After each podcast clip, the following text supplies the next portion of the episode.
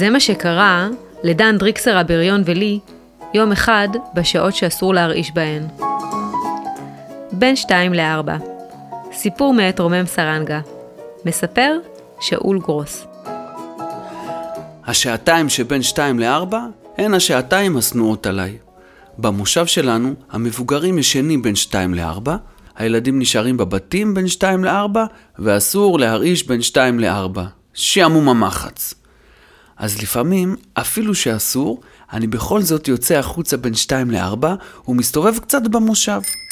מסתובב על האופניים שלי, ברור.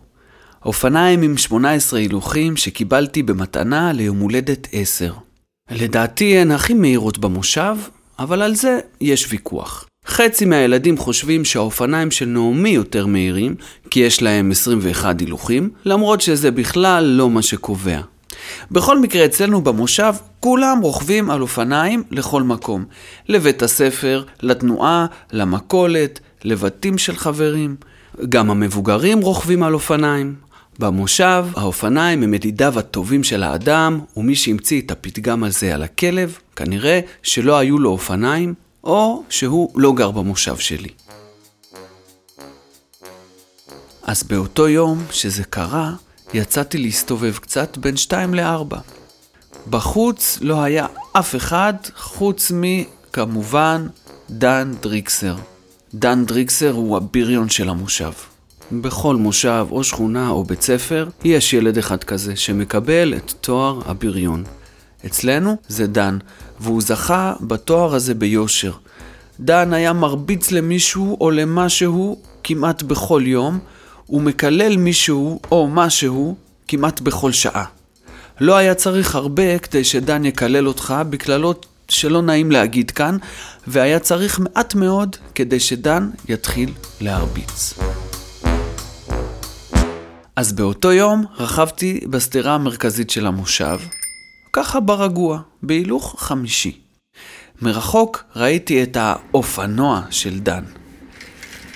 לדן היו אופני שטח שחורים עם צמיגים עבים במיוחד, ועל הגלגל הקדמי שלהם הוא התקין חתיכת פלסטיק שהוא גזר מבקבוק מיץ, שעושה רעש על השפיצים כשהגלגל מסתובב, כמו של אופנוע.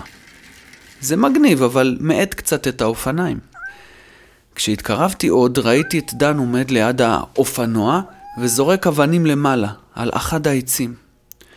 ניסיתי לא להסתכל ושדן לא יסתכל עליי, כי לא התחשק לי לקבל השפרצה של קללות סתם ככה בין שתיים לארבע. אבל כשעברתי ממש קרוב, שמעתי יללות של חתול מהעץ שעליו דן זרק אבנים. אני לא יודע מה עבר לי בראש, אבל עצרתי. כלומר, אני כן יודע מה עבר לי בראש. חשבתי שזה ממש לא בסדר לזרוק אבנים על חתול חסר אונים שתקוע על העץ ולא יכול לברוח. מצד שני, היה לי ברור שאני הולך להסתבך. לך מפה, יפחוש עלוב! סינן לעברי דן, בלי להסתכל עליי בכלל. למה אתה זורק עליו אבנים? שאלתי הכי בתמימות שיכולתי. שלך החתולה הזאתי? שאל דן בלי להסתכל עליי. לא. של אמא שלך? לא.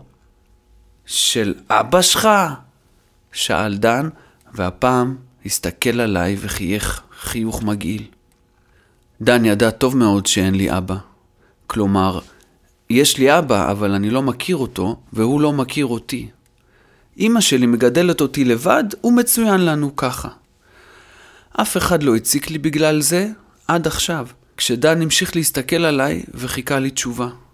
כשלא אמרתי כלום, הוא צחק ואמר, אני אזרוק על החתול האבנים כמה שיתחשק לי, ואף יבחוש עלוב, שאפילו אין לו אבא, לא יגיד לי מה לעשות. דן זרק עוד אבן, הפעם יותר חזק מקודם, וכנראה פגע, כי החתול יילל יללה נוראית. באותו הרגע שנאתי את דן, הכי בעולם, גם בגלל מה שהוא עשה לחתול, וגם בגלל שהוא צחק עליי שאין לי אבא. ובלי לחשוב בכלל, צווחתי עליו. תפסיק! תפסיק מיד! איזה גיבור אתה על חתול קטן, יא... הייתי ממשיך לצעוק, אבל אז דן התחיל לרוץ לעברי, ואני התחלתי לברוח. על האופניים, ברור שעל האופניים. העברתי מיד להילוך שלישי כדי להאיץ, ואחרי כמה דיוושים חזקים הקפצתי לתשיעי. דן גם עלה על האופנוע והתחיל לרדוף אחריי. ידעתי שהאופניים שלי יותר מהירים מהאופניים של דן, אבל גם ידעתי שאם הוא תופס אותי, הלך עליי.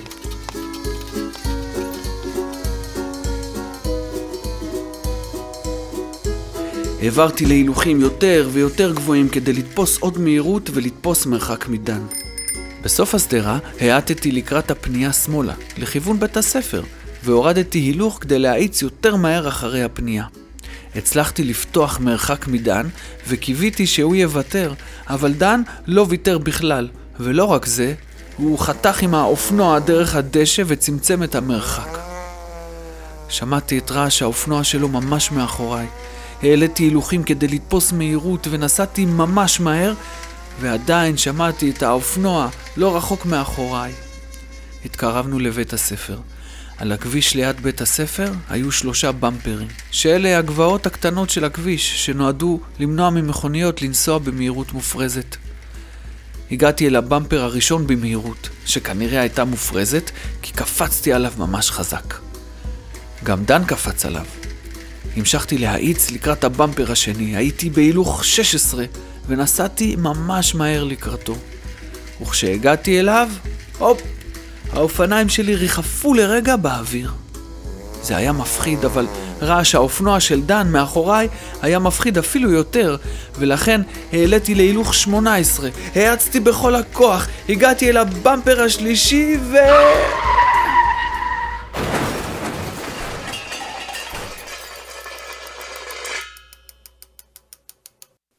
מכאן אני לא זוכר כלום. הדבר הבא שאני זוכר הוא שאני מתעורר בבית החולים ושהפנים שלי נפוחות מאוד וכואבות מאוד. כל כך נפוחות שקשה לי לראות וקשה לי לדבר. השאלה הראשונה ששאלתי את אמא הייתה אם זה קרה בגלל שדן הרביץ לי בפנים. לא, אמרה אמא וסיפרה לי מה קרה. מתברר שאחרי הבמפר השלישי נפלתי. מה זה נפלתי? התרסקתי ישר על הפנים במהירות מטורפת. את הצעקות שלי אף אחד לא שמע, הרי כולם בבתים, בין שתיים לארבע, ואף אחד לא גר ליד בית הספר. הכי קרוב זה הבית של משפחת לסר בשכונת ותיקים, והוא די רחוק. ובכל זאת, יצחק לסר היה הראשון שהגיע אליי. אחריו הגיע הרופא, דוקטור בלומנטל, ואז הגיעו עוד הרבה אנשים, ואימא גם. מה? צרחתי כל כך חזק שכולם שמעו? שאלתי את אמא בקושי. לא, אמרה אמא.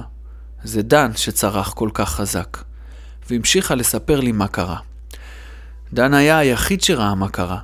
נסע לכיוון שכונת ותיקים וצעק בכל הכוח: הצילו! נוח נפל! נוח נפל! ולא עצר והמשיך לנסוע מהר לבית של הרופא, וכל הזמן צעק, נוח נפל, נוח נפל מהאופניים, ליד הבית ספר. וככה כולם הגיעו. דוקטור בלומנטל עצר את הדם שירד לי מהאף ומהפה, ולקח אותי לבית החולים יחד עם אמא. כשחזרתי מבית החולים קרו שני דברים טובים. הראשון הוא זה שהייתי צריך לאכול הרבה קרטיבים, כי זה היה הדבר הכי טוב להרגעת הכאבים בפנים. והשני הוא זה שיום אחד, בין שתיים לארבע, דן צעק לי מבחוץ, נוח, יא יבחוש, בוא לראות, הגיע שופל שמכסח את הבמפרים ליד הבית ספר. מה שקרה הוא שבזכות הנפילה שלי, הוועד של המושב החליט להוריד את הבמפרים, כי ממילא אצלנו במושב כולם נוסעים רק על אופניים. הלכתי לראות. על האופניים, ברור שעל האופניים. כולם כבר עמדו שם והסתכלו איך הטרקטור מוריד את הבמפר השלישי, זה שעליו התרסקתי. ואז דן הסתכל על האופניים שלי ואמר, תשמע יבחוש, אם תרצה, אני אסדר לך בגלגל הקדמי אופנוע. כדאי לך. האופניים שלך עדיין יהיו הכי מהירים במושב. די הרבה זמן עבר מאז. הפנים שלי חזרו לצורה הקודמת שלהן, אבל כמה דברים בכל זאת השתנו. בשן הקדמית שלי חסר שפיץ קטן שנשבר בנפילה, אבל זה ממש לא נורא. הגלגל הקדמי באופניים שלי מתקתק מהאופנוע שדן סידר לי, וזה ממש מגניב. וברחבי המושב מישהו פיזר קערות מים כדי שהחתולים יוכלו לשתות אם הם צמאים, וזה ממש נחמד. פעם אחת אפילו ראיתי את דן ממלא מים באחת הקערות, אבל כשהתקרבתי הוא רק אמר, עוף מכאן יפחוש, אתה מפריע לחתולה לשתות.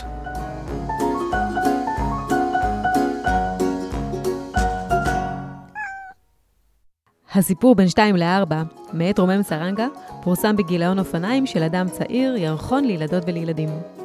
לסיפורים והסכתים מלאים, היכנסו לאתר אדם צעיר, או חפשו אדם צעיר באפליקציות המוזיקה והפודקאסטים.